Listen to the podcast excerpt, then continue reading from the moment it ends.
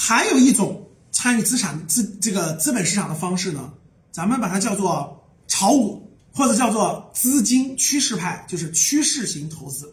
这一部分投资呢，它不是把公司的研究作为最重要的，它最主要的是研究资金的流动和流向，这个偏短期。举个例子啊，比如说我们今天开盘了，我们就要研究今天的资金主要流向什么板块，主要流向什么样的公司啊，然后资金的这个交易金额高还是低啊？这时候呢，我抓住，我觉得这个资金还会往里流入，对吧？我就我就拿我的资金去买入几个这个板块的公司，买入以后呢，等着它拉升了，哎，涨了百分之五了，百分之十了，百分之多少了，然后这个赶紧卖出。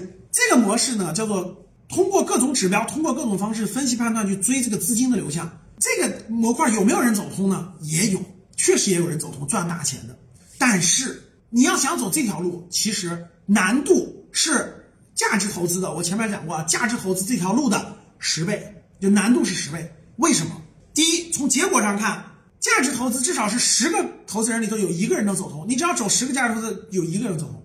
但是这个追资金流向派，一万个人里也走不出来一个，很难很难。我身边，我身边啊。包括我网络研究的这么多这么多那个人，我能接触到的啊，资本上十五年以来价值投资成功的人，我接触过很多很多，少说也十几个，都是朋友，都确实能知道他走通了，而且赚大钱了，赚了八位数以上。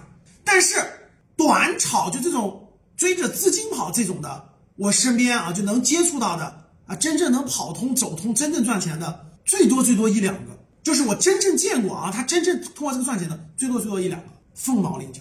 那为什么这么难呢？啊，第一个，因为追着资金，这个资金的变化呀，它是瞬息万变，就不是你分析完这些指标，它就一定这样的。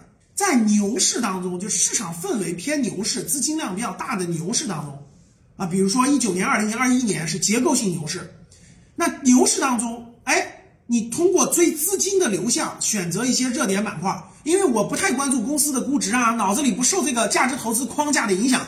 你就市盈率一百倍我也敢追，你是亏的我也敢追，因为它不是长期持有，它是短期，所以在牛市当中啊，这种追资金的容易赚到钱，因为牛市氛围嘛，你只要抓住热点跟上资金了，可能啊啪啪啪啪就总能赚到钱。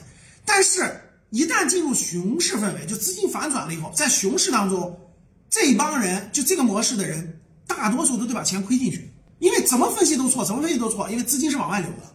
所以它有一个大环境的原因，就是牛市当中短炒的人赚钱，那价值投资可能就不温不火的，不温不火的。但是熊市当中，他们亏钱也厉害。价值投资不是这样的，我放那儿我不管，我可以拿分红，对吧？我心里比较安定。但是他每天就纠结，这第一点。第二点，这个能力是很难培养的，因为你要去关注资金的流动啊，你需要盘感，你需要盯盘，就那你别上班了，每天盯着市场盯一段时间，盯很长时间的。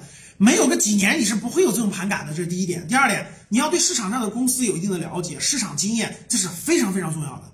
一般来说，这条路走通，我跟你说，价值投资能走通的人，两三年、三五年就能走通。这个短线跟踪人，我跟你说，没有个十年，你根本就不可能有这个盘感，不可能有这个这个分析的这个悟性和能力。